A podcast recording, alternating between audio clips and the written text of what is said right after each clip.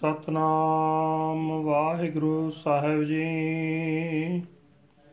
ਰਾਗ ਤਨਾ ਸ੍ਰੀ ਬਾਣੀ ਭਗਤ ਕਬੀਰ ਜੀ ਕੀ ਏਕ ਓੰਕਾਰ ਸਤਿਗੁਰ ਪ੍ਰਸਾਦ।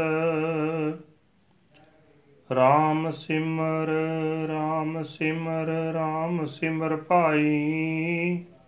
RAM ਨਾਮ ਸਿਮਰਨ ਬਿਨ ਬੂੜ ਤੇ ਅਧਕਾਈ। RAM ਸਿਮਰ RAM ਸਿਮਰ RAM ਸਿਮਰ ਭਾਈ। RAM ਨਾਮ ਸਿਮਰਨ ਬਿਨ ਬੂੜ ਤੇ ਅਧਕਾਈ ਰਾਵ।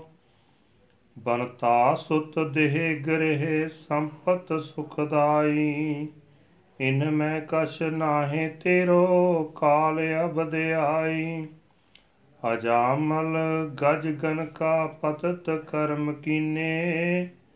ਤੇ ਉਤਰ ਪਾਰ ਪਰੇ RAM ਨਾਮ ਲੀਨੇ। ਸੂਕਰ ਕੁਕਰ ਜੋਨ ਭ੍ਰਮੇ ਤਉ ਲਾਜ ਨਾ ਆਈ।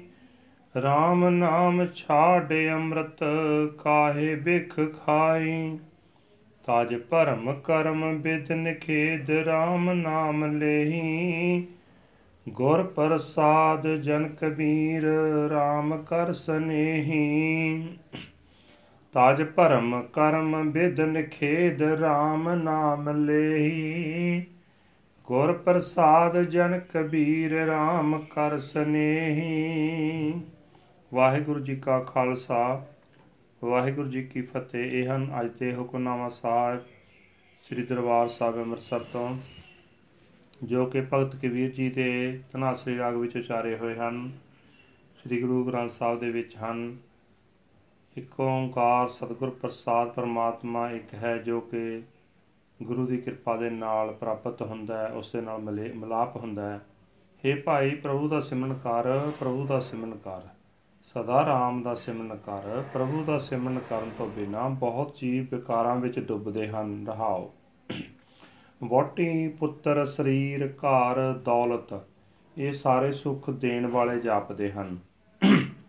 ਪਰ ਜਦੋਂ ਮੌਤ ਰੂਪ ਤੇਰਾ ਅਖੀਰਲਾ ਸਮਾਂ ਆਇਆ ਤਾਂ ਇਹਨਾਂ ਵਿੱਚੋਂ ਕੋਈ ਵੀ ਤੇਰਾ ਆਪਣਾ ਨਹੀਂ ਰਹਿ ਜਾਏਗਾ। ਅਜਾਮਲ ਗਜ ਗਨਕਾ ਇਹ ਵਿਕਾਰ ਕਰਦੇ ਰਹੇ। ਪਰ ਜਦੋਂ ਪਰਮਾਤਮਾ ਦਾ ਨਾਮ ਇਹਨਾਂ ਨੇ ਸਿਮਰਿਆ ਤਾਂ ਇਹ ਵੀ ਇਹਨਾਂ ਵਿਕਾਰਾਂ ਵਿੱਚੋਂ ਪਾਰ ਲੰਘ ਗਏ। ਇਹ ਸੱਜਣ, ਤੂੰ ਸੂਰ, ਕੁੱਤੇ, ਆਦਿਕ ਦੀਆਂ ਜੂਨੀਆਂ ਵਿੱਚ ਭਟਕਦਾ ਰਿਹਾ।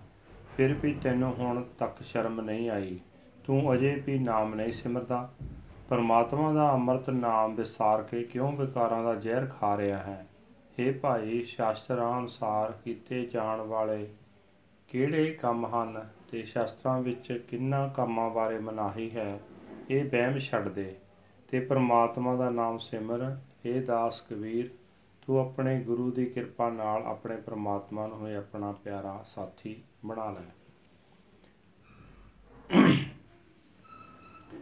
So this was the today's uh, Hukunamas and uh, its uh, translation into Punjabi. Now we are going to translate into English. Rag Tanasri, the word of a devotee Kabir Ji, one universal creator God by the grace of the true Guru. Remember the Lord, remember the Lord, remember the Lord in meditation. O siblings of destiny, without remembering the Lord's name in meditation, a great many are drowned. Cause your spouse, children, body, house, and possessions. You think uh, these will give you peace, but none of these shall be yours. When the time of death comes, Ajamal, the elephant, and the prostitute committed many sins, but still they crossed over the world ocean by chanting the Lord's name Vaheguru Ram Ram. You have wandered in reincarnation as pigs and dogs. Did you feel no shame? forsaking the ambrosial name of the Lord, why do you eat poison? abandon your doubts about do's and don't do's and take to the Lord's name by Guru's grace, O servant Kabir, love the Lord. Waheguru ji ਕਾ ਖਾਲਸਾ ਵਾਹਿਗੁਰੂ ਜੀ ਕੀ ਫਤਿਹ